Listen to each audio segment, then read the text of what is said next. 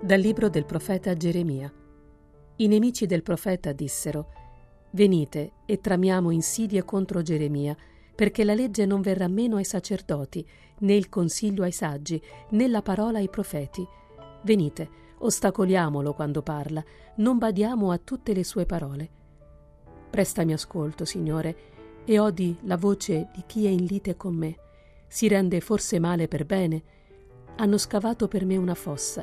Ricordati quando mi presentavo a te per parlare in loro favore, per stornare da loro la tua ira.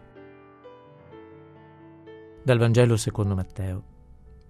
In quel tempo, mentre saliva a Gerusalemme, Gesù prese in disparte i dodici discepoli e lungo il cammino disse loro: ecco, noi saliamo a Gerusalemme, e il figlio dell'uomo sarà consegnato ai capi dei sacerdoti e agli scribi.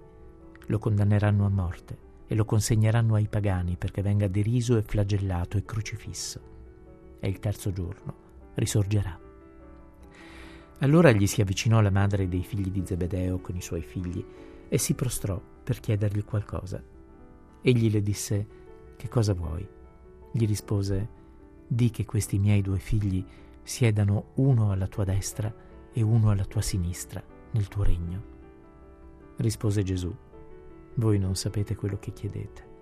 Potete bere il calice che io sto per bere? Gli dicono: lo possiamo. Ed egli disse loro: il mio calice lo berrete, però sedere alla mia destra e alla mia sinistra non sta a me concederlo, è per coloro per i quali il Padre mio lo ha preparato. Gli altri dieci, avendo sentito, si sdegnarono con i due fratelli. Ma Gesù li chiamò a sé e disse: voi sapete che i governanti delle nazioni dominano su di esse e i capi le opprimono. Tra voi non sarà così, ma chi vuole diventare grande tra voi sarà vostro servitore, e chi vuole essere il primo tra voi sarà vostro schiavo, come il figlio dell'uomo che non è venuto per farsi servire, ma per servire e dare la propria vita in riscatto per molti. Ecco, noi saliamo a Gerusalemme. Il figlio dell'uomo sarà consegnato ai capi dei sacerdoti e agli scribi. Lo condanneranno a morte, lo consegneranno ai pagani perché venga deriso, flagellato, crocifisso.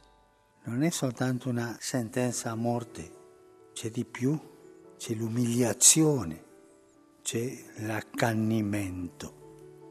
E quando c'è accanimento nella persecuzione di un cristiano, di una persona, c'è il demonio. Il demonio ha due stili: la seduzione, le promesse nel mondo, come ha voluto fare con Gesù nel deserto, sedurlo, e con la seduzione farle cambiare il piano della redenzione, e se questo non va, l'accanimento. Non ha termini messi il demonio. La superbia di lui è così grande che cerca di distruggere e distruggere godendo la distruzione con l'accanimento.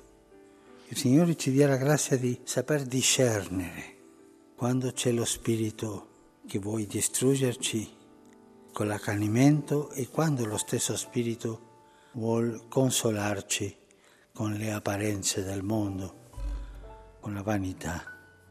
Ma non dimentichiamo, quando c'è accanimento c'è l'odio, la vendetta del diavolo sconfitto.